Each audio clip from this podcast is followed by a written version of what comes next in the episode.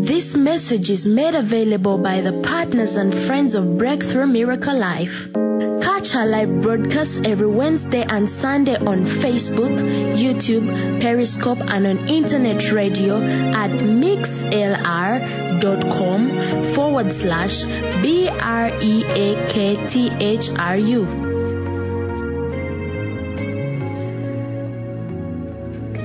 I need you more.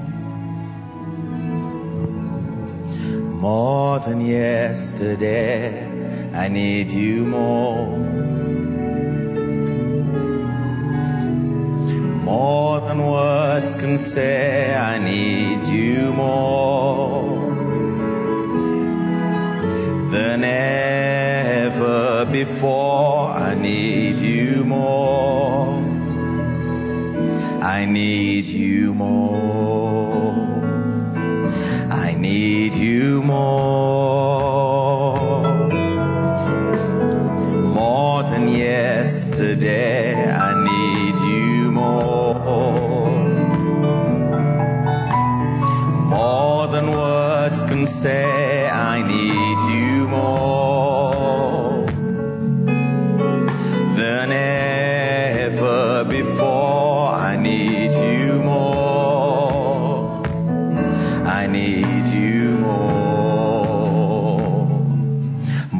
than the air I breathe.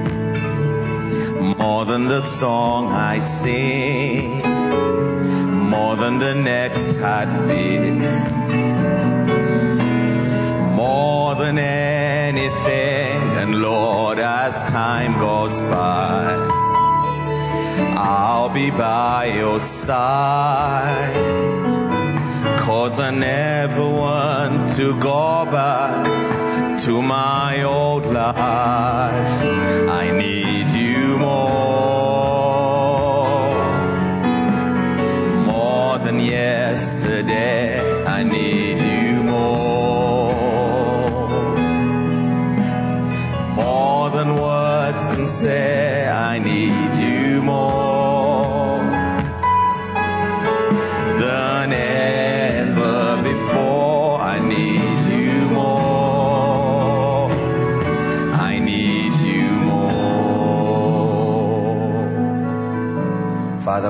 praise, we give you glory and honor. There is none like you. Receive the glory, the honor, the power, and the praise. You deserve the glory.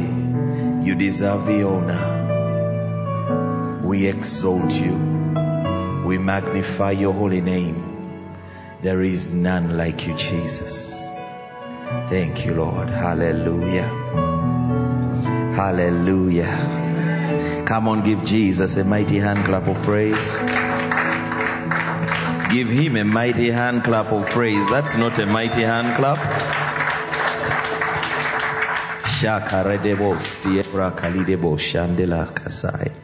Hallelujah. Amen. Um, I want to continue where we stopped on Sunday. We were talking about running your race. Amen. Amen. And um, I want to talk about focus today. Tell your neighbor, focus. Focus. Say, tell them again, focus. Tell them again, focus. Hallelujah. Amen. You know, we first see the power of focus in the book of Genesis. Um, there's a man called Nimrod. Nimrod is leading a bunch of people. And they decide we are going to build a tower that reaches heaven. And they start. This guy inspires them and they decide we are building a tower that reaches heaven. And they start. And you know what God says? He says, these people, they are of one mind and one language. There is nothing they can't do if they put their mind to it. Oh. So he says we need to do something. He says we need to do something. And what did they decide to do? Come and disorganize all the languages. That's how we ended up with all of these things, Ruganda, Rusoga, Chinese, what, everything. God said, you know, if I don't scatter these guys with the kind of focus they have, anything they put their mind to, they will achieve. Now, you would have thought to yourself, why does God have a problem with that? The problem is, these were fallen people. So that meant that with the power of focus, if they put the power of focus to something really bad, they could also do that bad thing very excellently. If they put their mind to evil and they are one people with one vision, they could easily achieve things and he would be thinking, oh no, where did this come from? Now I don't think it was really possible that they could build a tower that reaches heaven. Why? Because heaven literally is another dimension. Heaven is not literally the sky up, otherwise our skyscrapers would have reached there by now. Heaven is another dimension. But the idea that they, there will be this group of people that are so focused, so chasing this one vision that they, they, they literally cannot, you know, they can't be stopped because of the power of focus that they have. And now we see in scripture, 1 Corinthians chapter 9, verse 24. Says, don't you realize, I'm reading from the NLT. Don't you realize that in a race, everyone runs, but only one person gets the prize? So run to win. All athletes are disciplined in their training. They do it to win a prize that will fade away. But we do it for an eternal prize.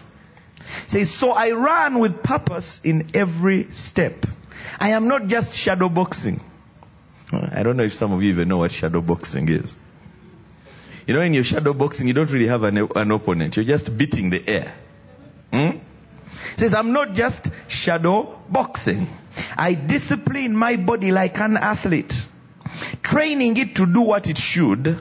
Otherwise, I fear that after preaching to others, I myself must be disqualified. And of course, if you go on, because you need to understand that the original Bible did not have chapters and verses, you know. These were just letters. So it goes on. I don't want you to forget, dear brothers and sisters, about our ancestors in the wilderness long ago. All of them were guided by a cloud that moved ahead of them, and all of them walked through the sea on dry ground. In the cloud and in the sea, all of them were baptized as followers of Moses. All of them ate the same spiritual food, and all of them drank the same spiritual water, for they drank from the spiritual rock that traveled with them, and that rock was Christ. Yet God was not pleased with most of them, and their bodies were scattered in the wilderness.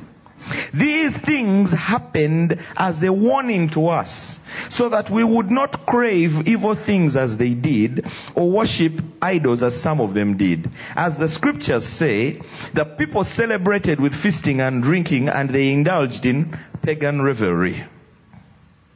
And we must not indulge, engage in sexual immorality as some of them did, causing 23,000 of them to die in one day. Nor should we put Christ to the test as some of them did and then died from snake bites. And don't grumble as some of them did and then were destroyed by the angel of death. These things happened to them as examples for us.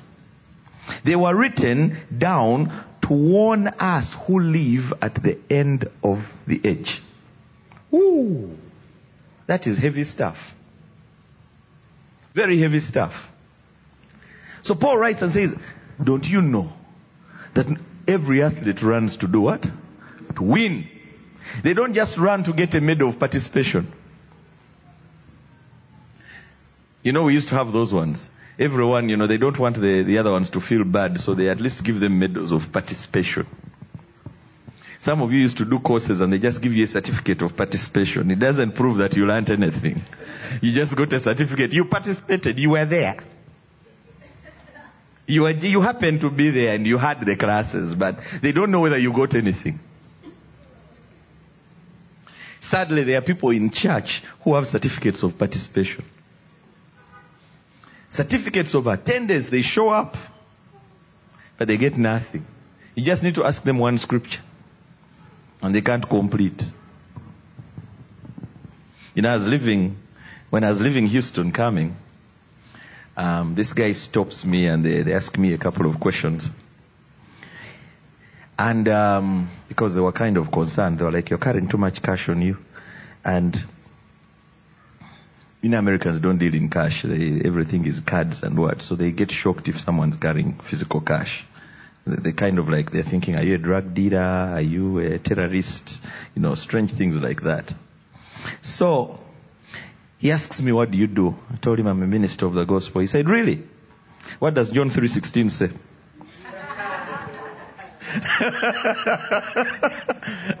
so of course I answer him and he bursts into laughter and is like, that's what I ask everyone who says they're a preacher. If they can't answer that one, surely, what gospel do they preach? But you know the most interesting thing? There are believers in church who you can ask John 3.16 and they know the general gist of it, but they can't actually say it as it is in scripture.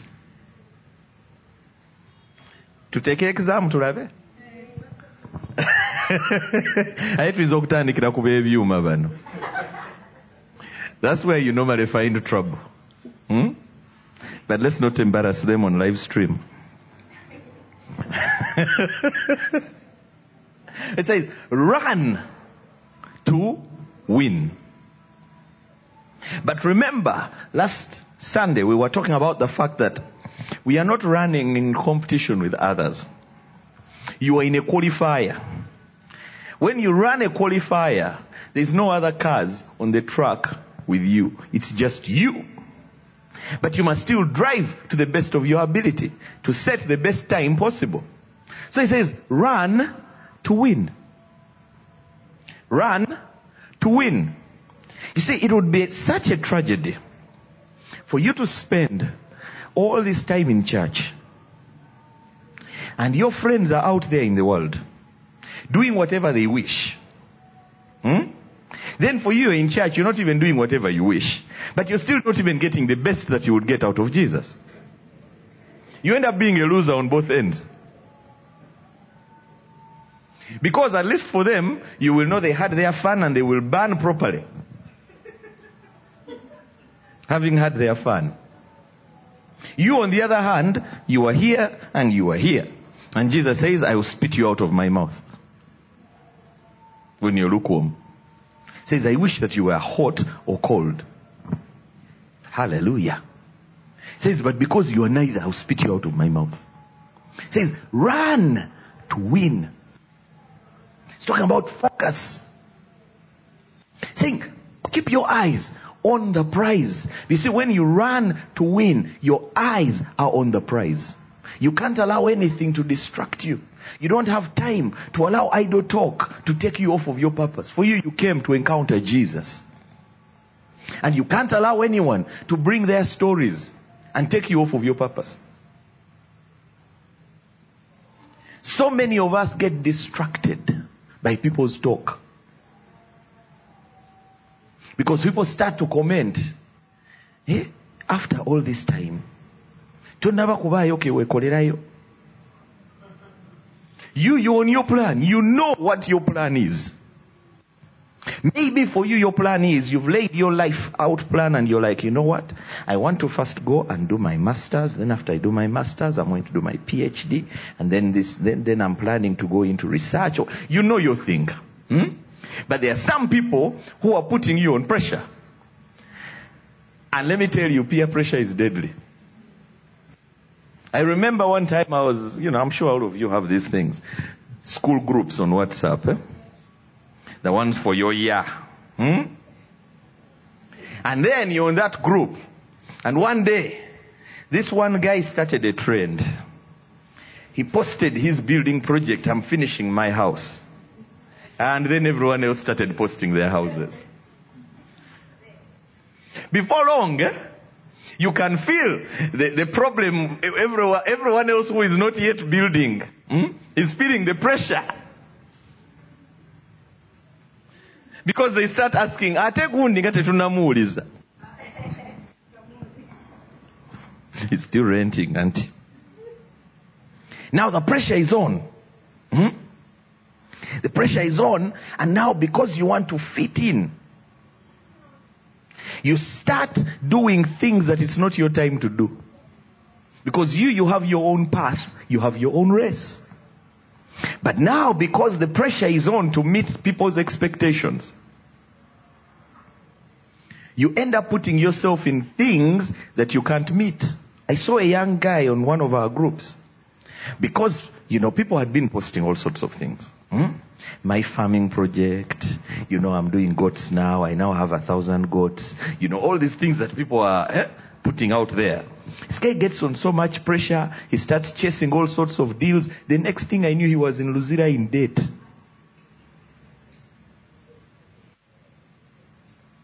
Why? Because pressure is causing him to lose his focus. He was on a good path.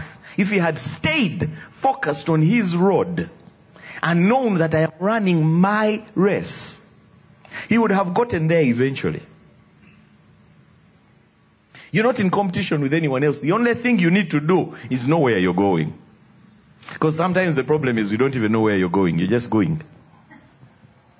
You get on the road and you just start driving. You have no destination. Those ones are many also. But if you know where you're going, you need to be like that David Lumu song. Hmm? Sirina wasiwasi n'atuuka Hmm? i know where i'm going i know my destination because i do therefore i don't allow things to distract me I remember in the early days of this ministry, people had every kind of idea for how we should do the ministry. You know, everyone thinks they can do pastoring better than you. you. So you want to ask them, why don't you start your own? Were you there when God was calling me? If you feel so strongly, go start yours eh, and do it with those things that you say, and we see your success. Yes, that's what it comes down to. kufumbira focus you go do your thing and we see if you are right the facts will prove you out go prove it that you are right but now people had all sorts of ideas of what we should do you should do this, you should do that. I had people telling me now you see your problem. The secret is in have starting a fellowship in town. Hmm? You need to find one of those hotels and you do a weekly fellowship. That's how your things grow. Man. What? Huh? eh? Oli omusinga n'amafuta naye gwe raba ye ayina abantu bangi nnyo gwe eyerungujja okay then 2020 COVID came.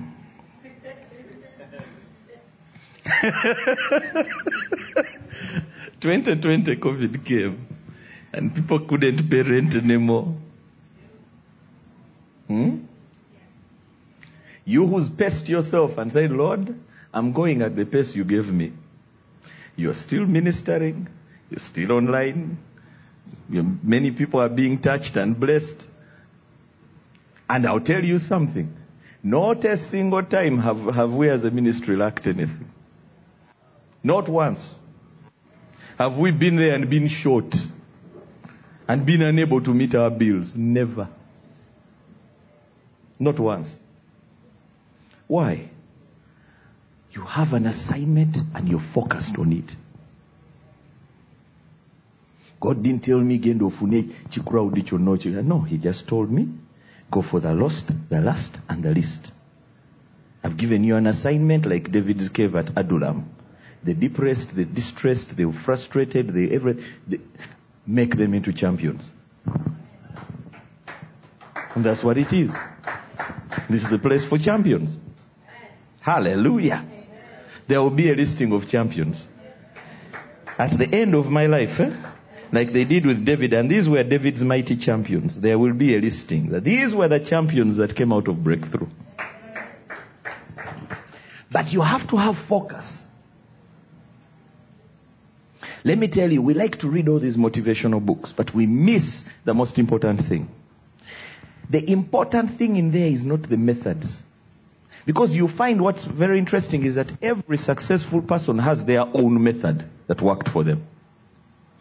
So, that means even you, God has a method for you. But the thing you find about them is they had a dream. They had a vision. They stuck to that vision. They chased that vision in spite of all the odds. They stayed on it. Even when people spoke ill, whatever happened, they stayed focused. They stayed eyes on the prize. Eyes on the prize. One of the things that always blows my mind is when you meet young girls who've gotten married and they still have these friends of theirs who are unmarried. And then they are taking all sorts of advice from the friends who are unmarried. Then their marriages start getting into trouble because of the advice of the friends who are unmarried. Why? Lack of focus. Yeah, Bible says cleave. Eh? Live and cleave. Mufokasinge ku kyamwe. Build your thing.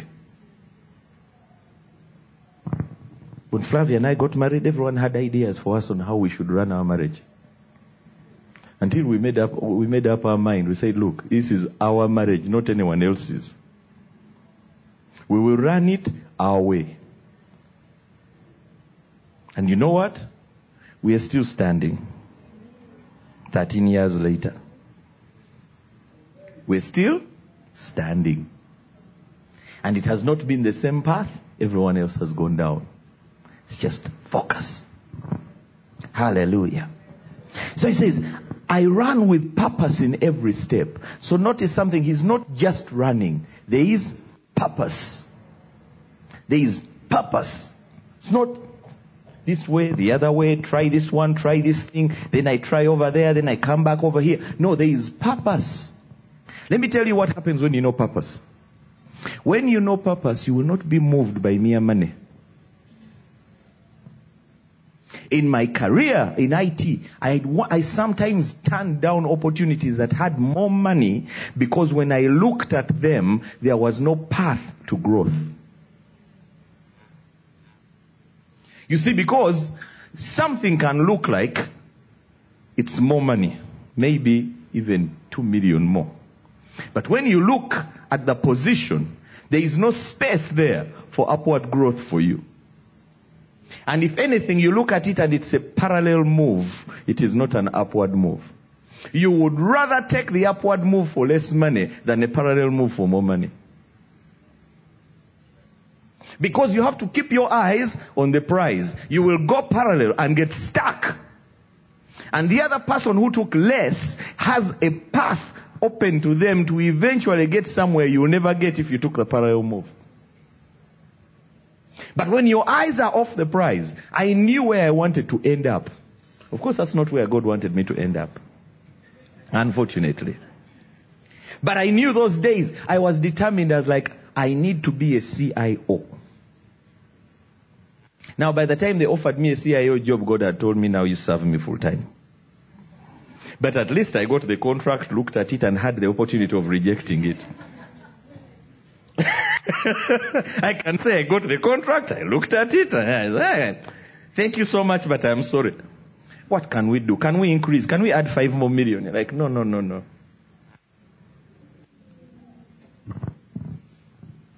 But again, it was because I looked.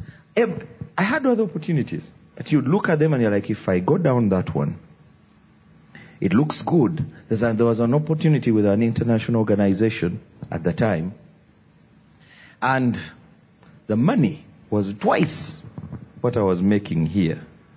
I would have gone, ended up going to, they were headquartered in Mauritius, get the job, be there. But when I looked at that organization, there was no room anywhere for growing upwards from there. So I knew, yeah, sure, here you're getting your, mm, at the time I think I was earning about seven million. And now these guys are offering you $5,000. And so it looks good. But you know that if you take it, when that contract eventually ends and you come back, you have nothing, you have not added to yourself. Because I would have left a management track to go back to a technical track.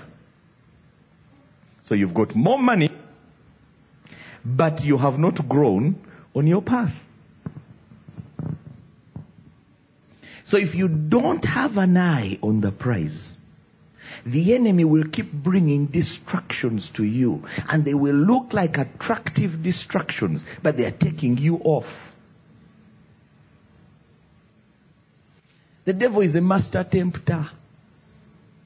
He will even know which things appeal to you the most. And that's, he will bring things that look just like it. You want the money, you want the extra things that come with it. And because you are led of your lusts, that's what happens to them in the next chapter, where Paul is now writing and saying these things were written as a warning for us. That our lusts, because the devil doesn't tempt you with things that you don't like. Hallelujah. Amen. bwe mbeera mu kisibo sitaani tagenda kundeetera bijanjalo kuba sibyagala hallelujah you bring something kyenjagala but i have to keep my eyes on the prize you know it's very interesting every single time i declare a fast the invitations come people want to take you out people inviting you to functions and parties and everything, and they are usually serving the stuff you like. And you have got to make up your mind and say, My eye is on the prize. I have come too far to quit now. I've paid too high a price for where I am now to let this little thing here distract me. You think about these Israelites.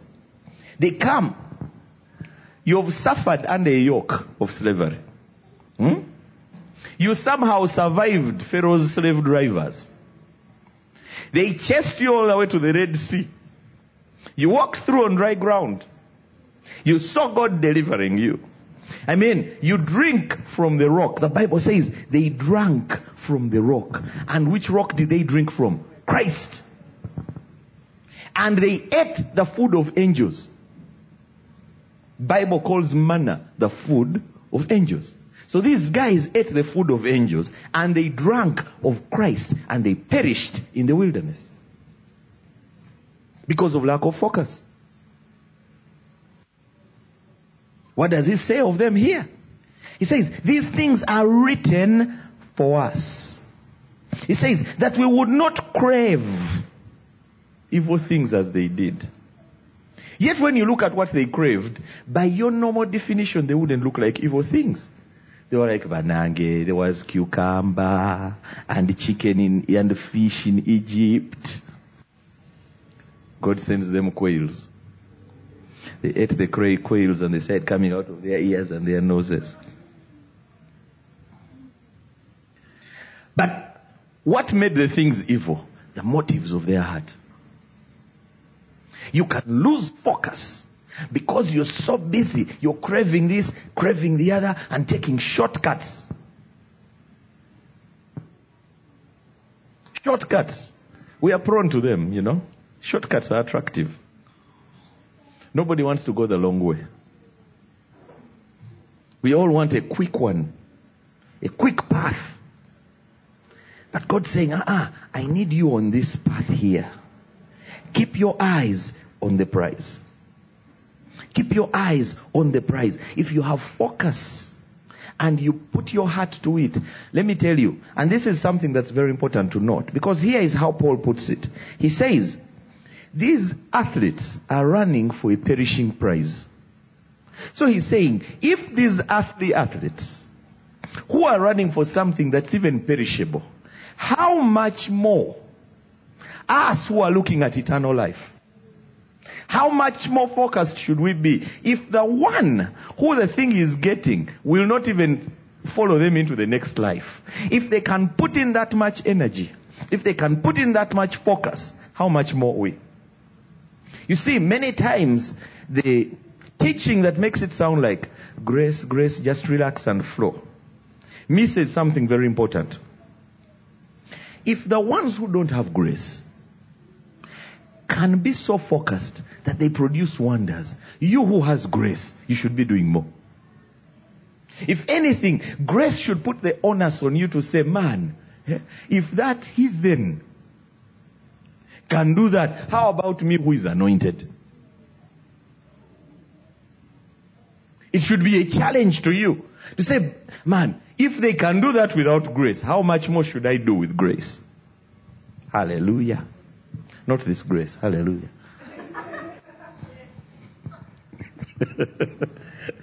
the grace of God that has appeared unto all men. Hallelujah. That one. Just added a moment of levity there. So he says, I run with purpose in every step. I'm not just shadow boxing. I discipline my body like an athlete, training it to do what it should. Hallelujah. Training it. Training it.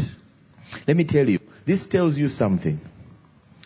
No one automatically becomes able, you know, just to do things. You train. You train. You train. You train yourself to pray. Some of you, you are waiting for an outpouring of the Holy Ghost that just starts making you pray for five hours. Let me tell you something. You train yourself to pray. I remember going for my first overnight and I paced and I prayed. I prayed every tongue I knew.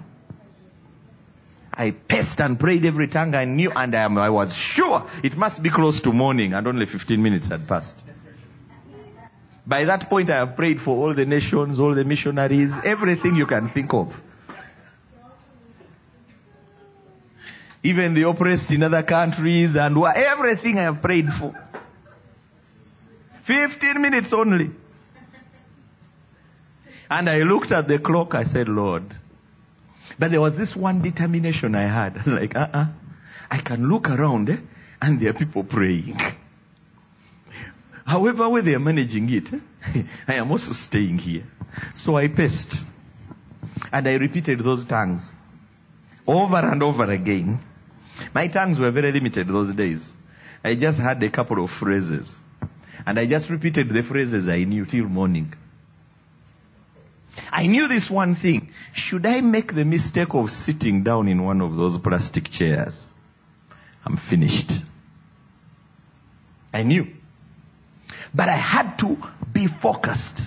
So I said, I have to stay on my feet and I have to keep pacing and I have to keep praying. And I stayed up like that. Sometimes I'm very sure that at some point I was sleepwalking. But I stayed at it.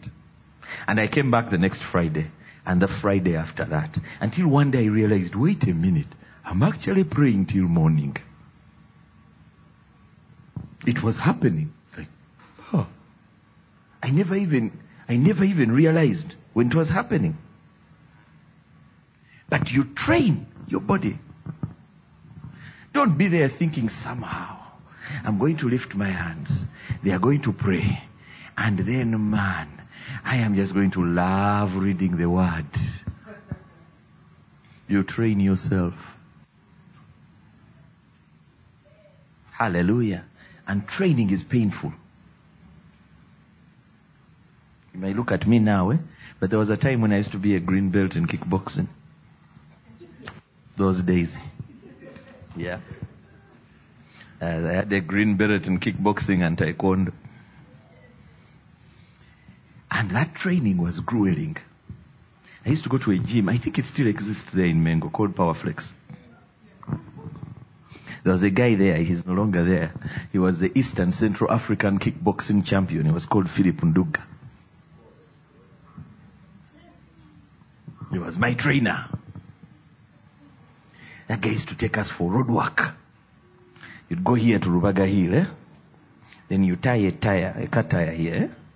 Then you run up the hill. Yes. You sprint. You slow down, you give him a hundred push-ups. That stuff was hard. It was painful. It was a struggle. But I kept at it. I kept at it. Until one day I realized I can do this stuff every morning. Easily. The first time I did weights, my God. You know how you do eh? bench press? Eh? I woke up in the morning and I was stiff. I was trying to get out of the bed. Eh? Ah! Ah, yeah, yeah, yeah, yeah, yeah. And then to make it worse, they told me, hey, the only way you can get rid of it is to go back and do the same thing. hey! Hey! It was hard.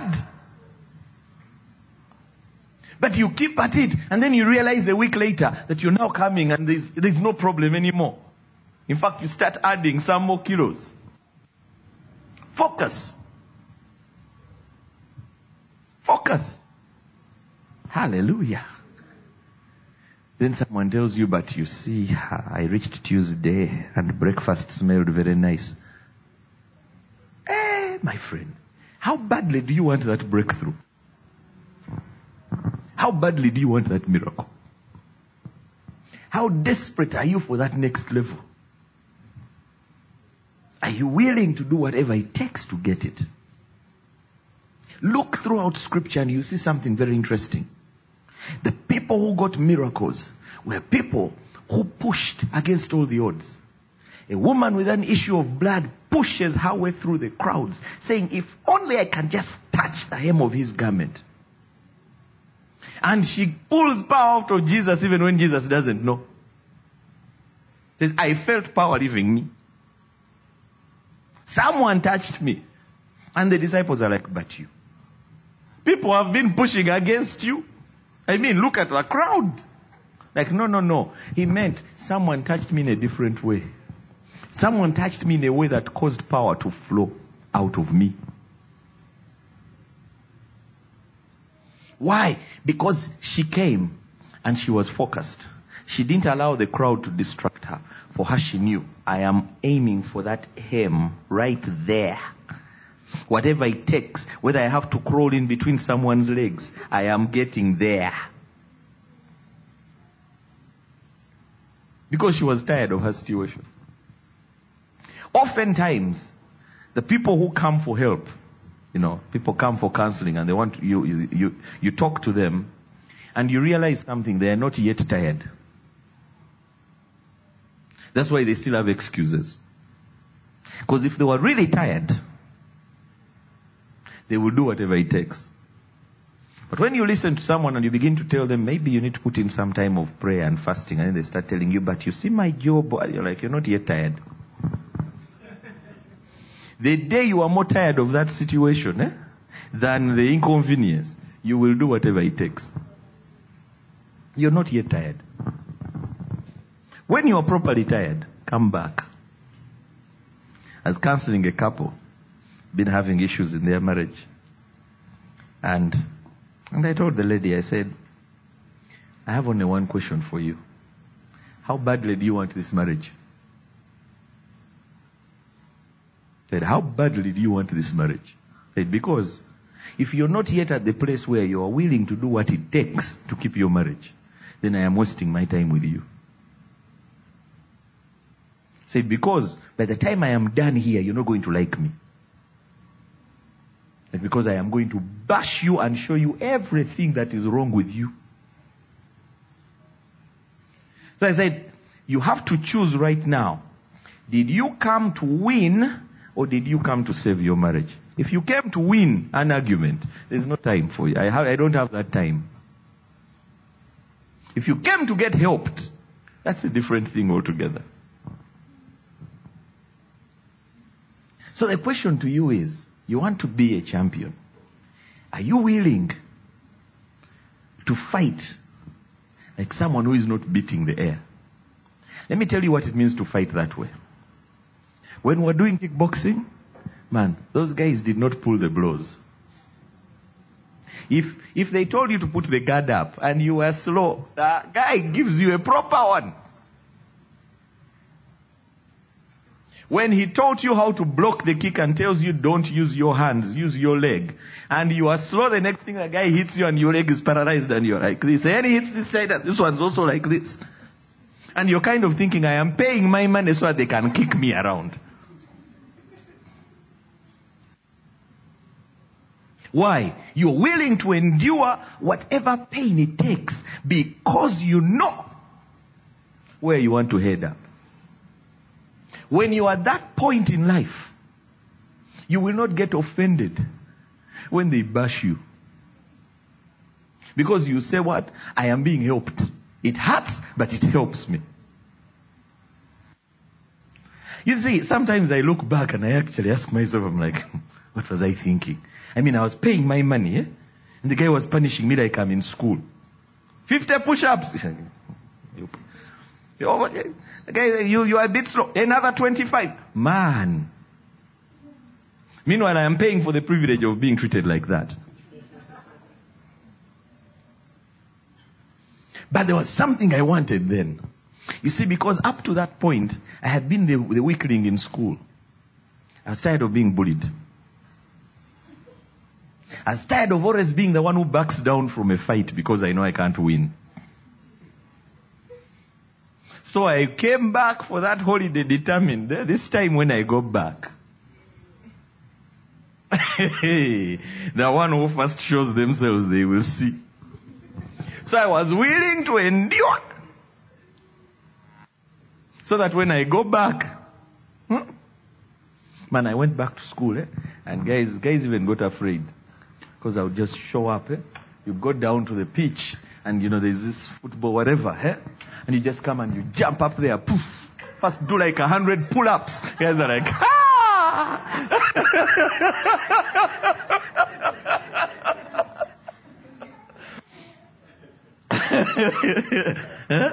you do some spinning kicks in the field, what? You know that there are some guys watching. Just intimidation tactics.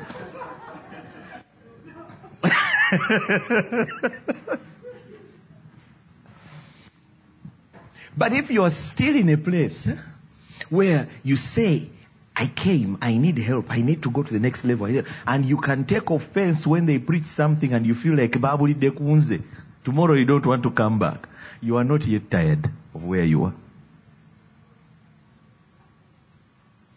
Those men that came to David at the cave, everything had failed. Life had written them off.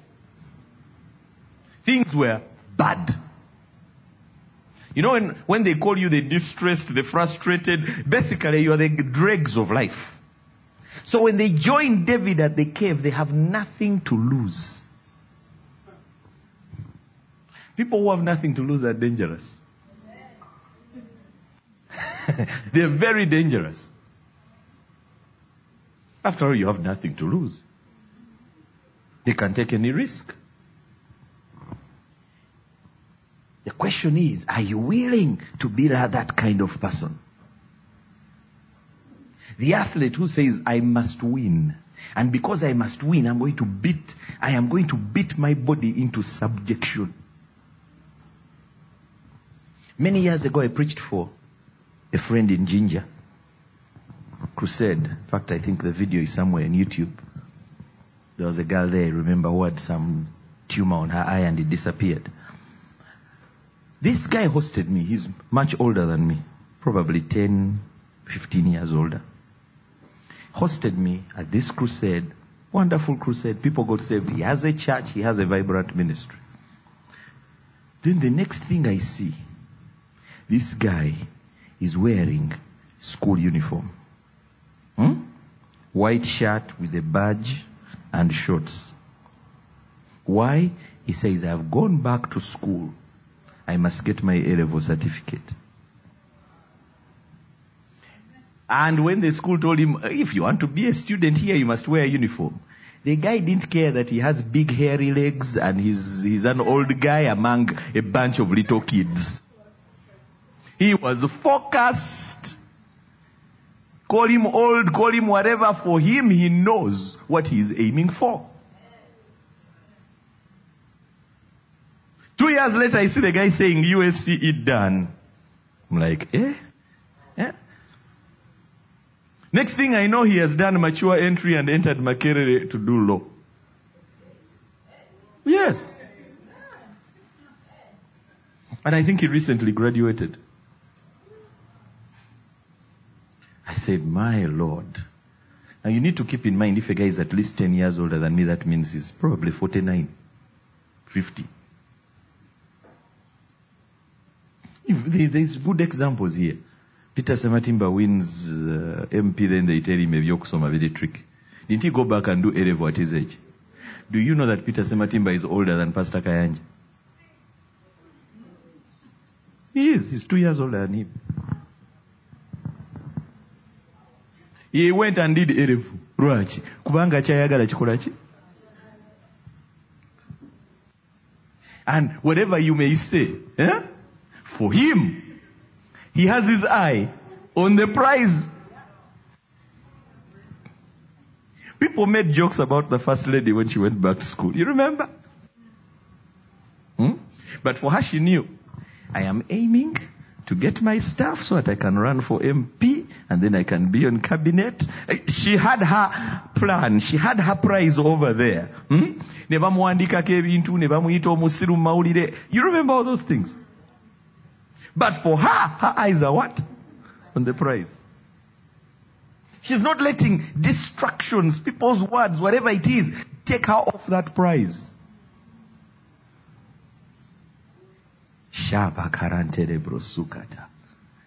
And then you're there and you're 26 and you're like, I'm too old for school. Who told you?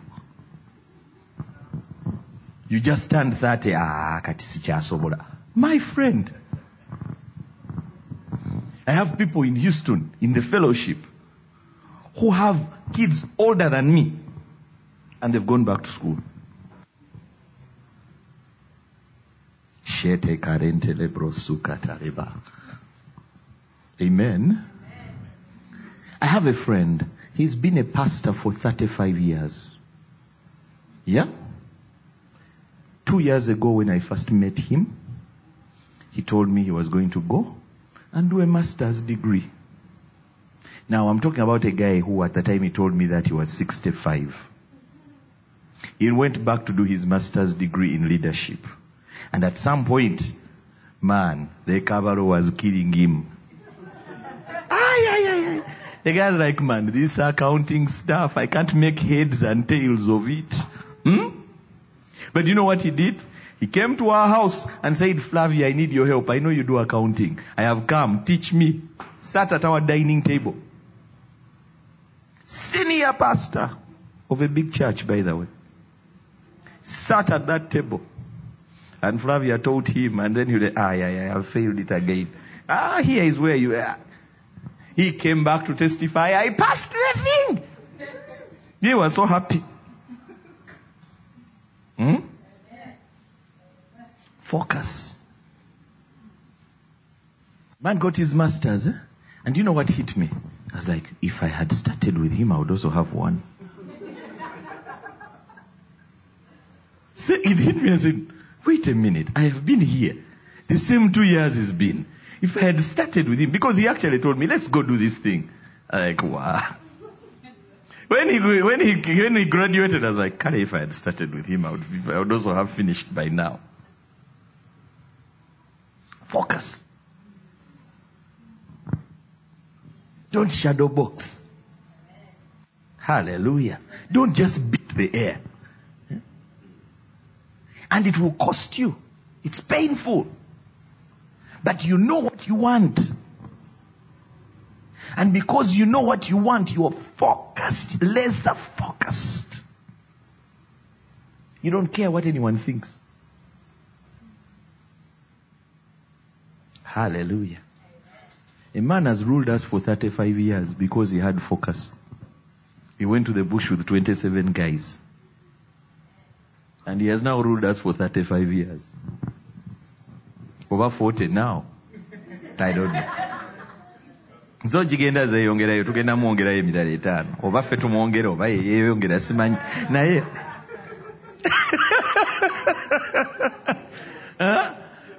focus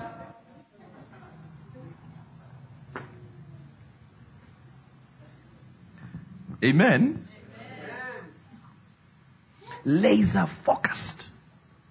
Well, let me tell you, there are things, huh? they don't come by praying. You make up your mind first.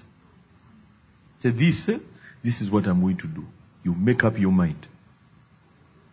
When God sees how your mind is made up, He comes and joins you. Smith Wigglesworth used to say it. He used to say, if the Spirit doesn't move me, I'll move Him. And it used to sound very arrogant, but he was speaking about faith. He would come and for him he knows one thing. What does his word say?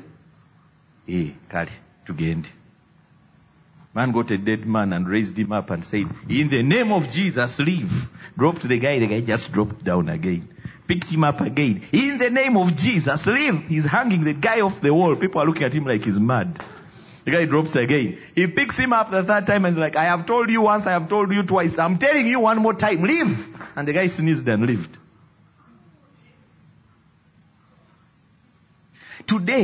I have confidence in God for miracles because I was stubborn at 21. I prayed for a tap that had no water and told it, you will give me water. And I prayed for it seven times. Meanwhile, everyone was laughing at me like I'm nuts. Because there was no water in the whole of, mm, what was it, what's it called now? Nsibirwa Hall, Northcote then. And you pray. No water. You pray again. No water. You pray again. No water. You pray again. No water. You pray again. No water. You pray again. No water. Until finally I said, Kantekemu science. I speak to you hydrogen and oxygen. I command you to combine and become water in this tap now. And then I turned the tap and water flowed from one tap only. All the others were dry. But let me tell you, that thing, after that I was like, huh, okay. Ebintu ebimu olina okulemerako. You insist. Like I, I am not quitting until i get my miracle. I am staying on this thing. I know your word says therefore i'm not quitting. My eyes are on the prize. Shelo se.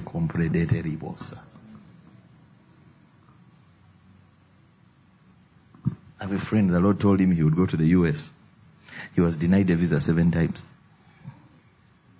When they gave him the eighth time, they gave him 10 years.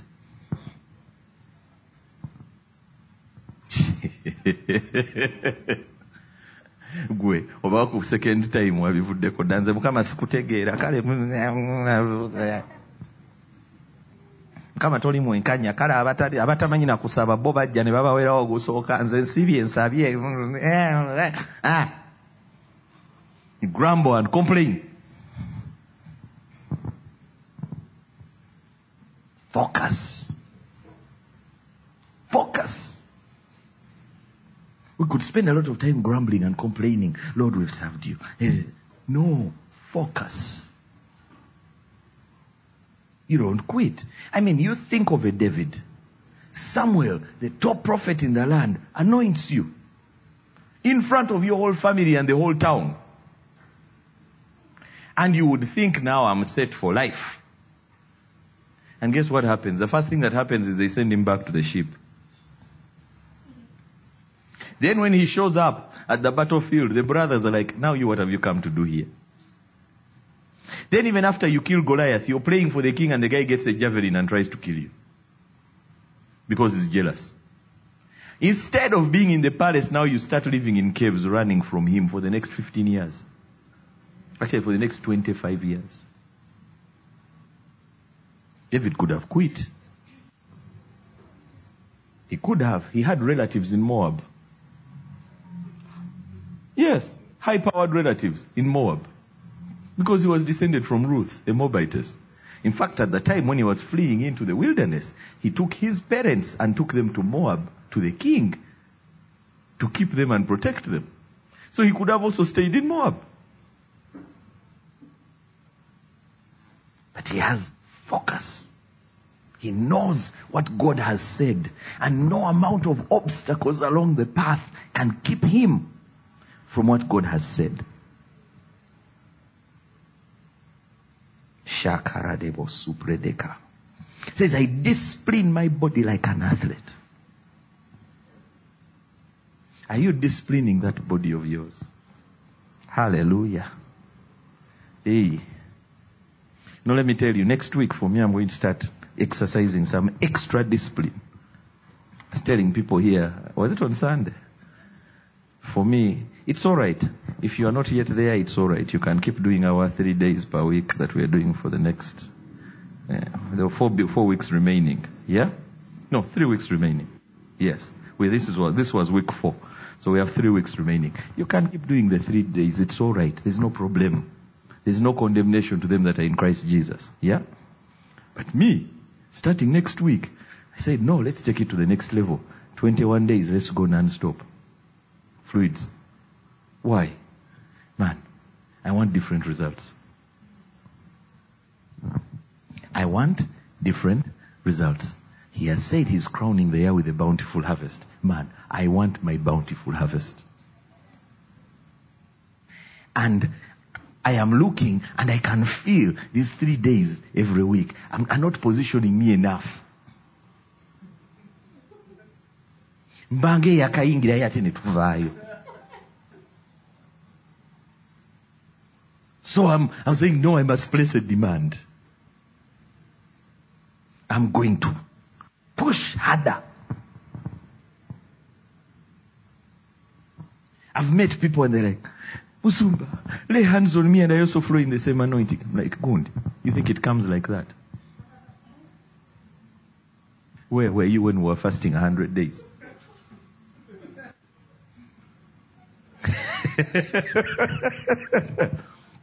Hmm? If it came just like that, eh, we would all just go looking for men of God, lay hands on me and I do what you do. It doesn't work like that. No, it doesn't. Yet at the same time, your attitude must be right because after you've done those things, you don't be thinking you earned. You still understand that it is grace, that it was grace in the first place that even gave you the desire to seek Him. It was grace in the first place that then empowered you to pursue. But the thing is, grace requires your cooperation with it. It doesn't take you over and make you do things, take your hands and your legs and make you do things. You do them. Hallelujah. So yeah, that was an invitation to those who want to join me starting Monday. Hallelujah. Hey, but there's nothing wrong if you feel Tomarako. Hallelujah. Don't be there feeling very guilty. Hallelujah. Yeah, because the word, God gave us an instruction, said three days every week for seven days. That's the instruction He gave us. So you will still be within the very instructions of, of God. Amen. Yeah. I'm trying to make sure there are none of you that then begin to beat yourselves, um, flagellate yourselves. Mbonerede, mbonerede, You know. Hallelujah. Yeah. But if you're one of those who says no, Ngoyi, I'm tired. I want more. If you're one of those who just says, I want more,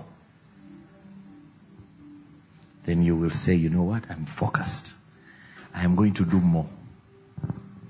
Because if you want results that are different from everyone else, then you need to do something different from what they're doing. Hallelujah. Amen. I won't go much deeper into the next, you know, chapter 10 because that will maybe be for Sunday. I don't know, depending on where the Lord takes us then. But the biggest distractions we get are things we enjoy.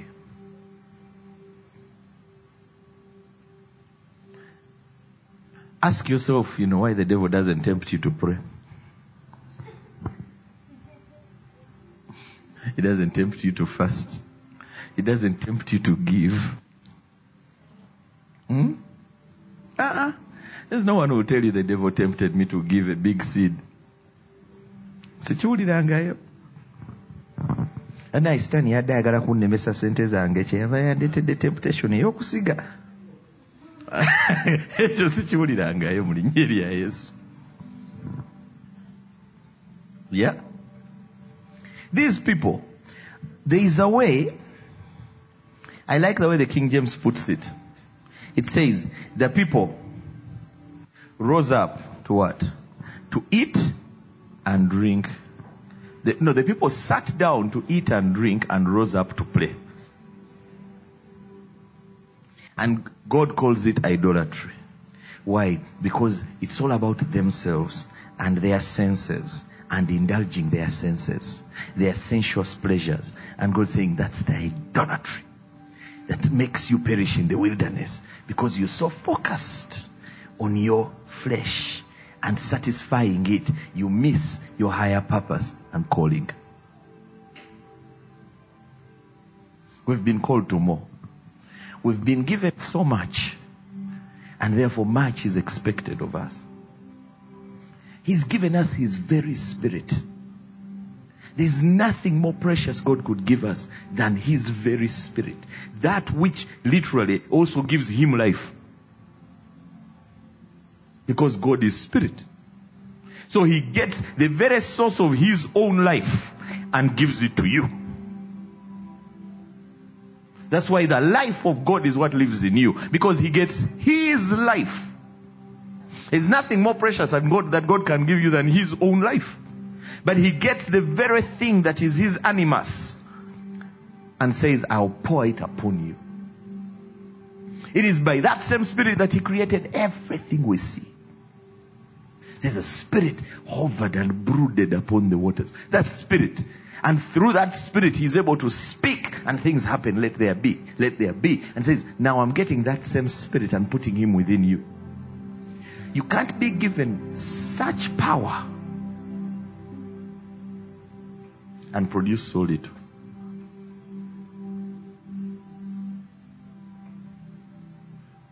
Saying the power is available. No wonder the scripture is so clear. He says, He is able to do exceedingly, abundantly, above all that you can ask or think, according to the power that is at work within you. Within you, there is such a treasure. There is such an incredible anointing. There is such an incredible store. And God, if you will let that power be at work within you, He is able to do what you never imagined. But you have to let the power be at work, not at rest. It's about putting it to work. Putting it to work. How do you work it? You work it in prayer. You work it in prayer. Derebo sabraka.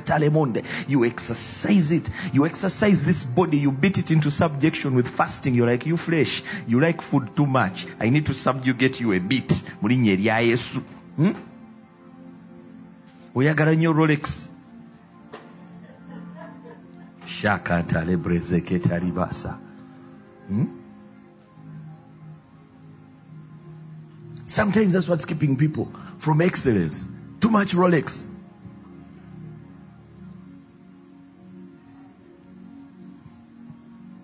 so the flesh is too strong even when the lord wants to talk this, the food is talking louder than god the appetites are too loud for you to hear the spirit. Where you'd have been hearing the spirit, you're belching.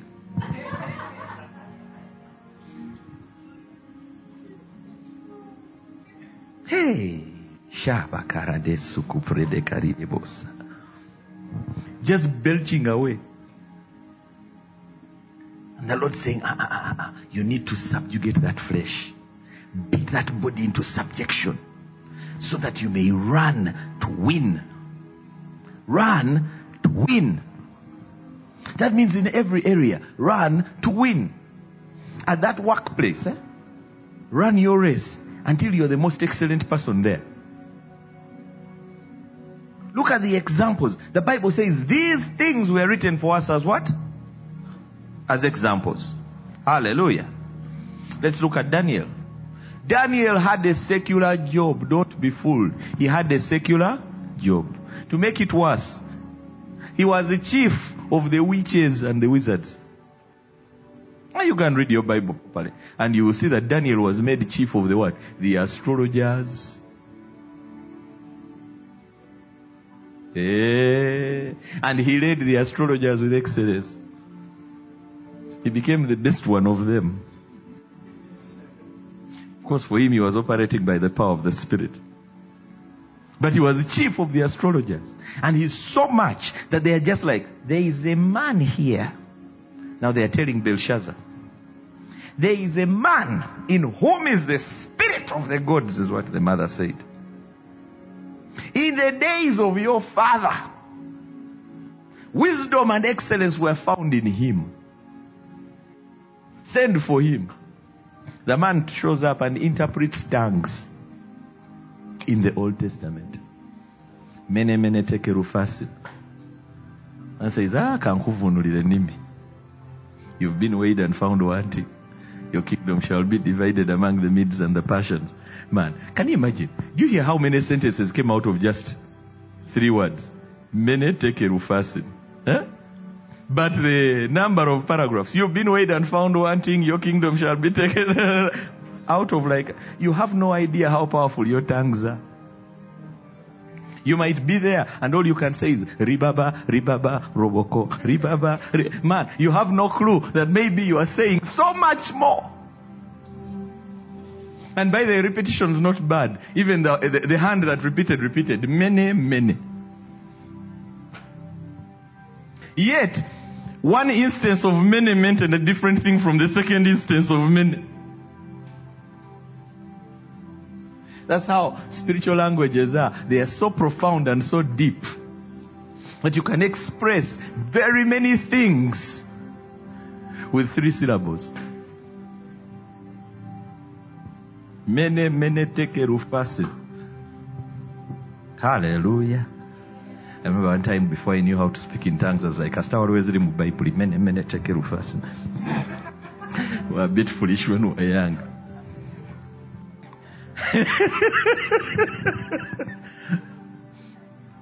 but there's so much in there, and you have no clue.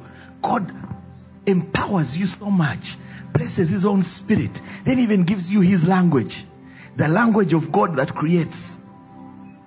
He says, Now, let me even give you utterance. And then you fail to use the utterance. You go to bed and sleep. Like I have given you utterance that creates. I've given you utterance that turns things around. I've given you utterance that directs the course of nations. I've given you utterance that changes people's lives. I've given you the kind of utterance you have no clue about. I mean, from three words, the course of the whole kingdom was changed. Said that very night, Belshazzar was slain and Darius the Mede took over. Three words. Mene mene tekeru fasil.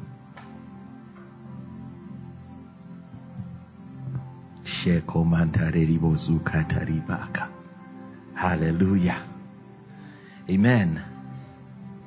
But let me tell you, how do you think Daniel became chief of the astrologers? He was focused. He put in time. When they say that there is a man in whom is excellence, look at it this way. His co-workers wanted to find fault with Daniel so that they can get him demoted. And they tried everything and failed. That shows you how excellent the man was at his work. You know when people are trying to set you up and they fail? You are so meticulous. You have all your I's dotted and your T's crossed. They can't find anywhere to point a fault at you because of your excellence at it. We are being called to that level. And there is no way you can operate at that level when you lack focus. Your eyes are here, they're over there, you're getting distracted by this, that, that, and the other. You can't focus. You've got to decide this is where I am. This is what God has called me to. This is where He has called me to. And I am going to focus and do my assignment. Hallelujah. Amen. That's why the Bible says a double minded man is unstable in all his ways. He says, such a man should not expect to receive anything of the Lord. Why? Because double mindedness is lack of focus. osabye keeki baba bagireeta oga "Mm, ate sifiringa keeki byonna nga bikwata nga babijjawo shamankataliriribosikalaba hmm? hallelujah let's stand up Breakthrough Miracle Life meets every Wednesday in Lungujja from 7 p.m. to 10 p.m. Saturday for Bible study from 4 p.m. to 8 p.m. and on Sunday from 9 a.m. to 11 a.m. For more information, call or WhatsApp 0704 008989.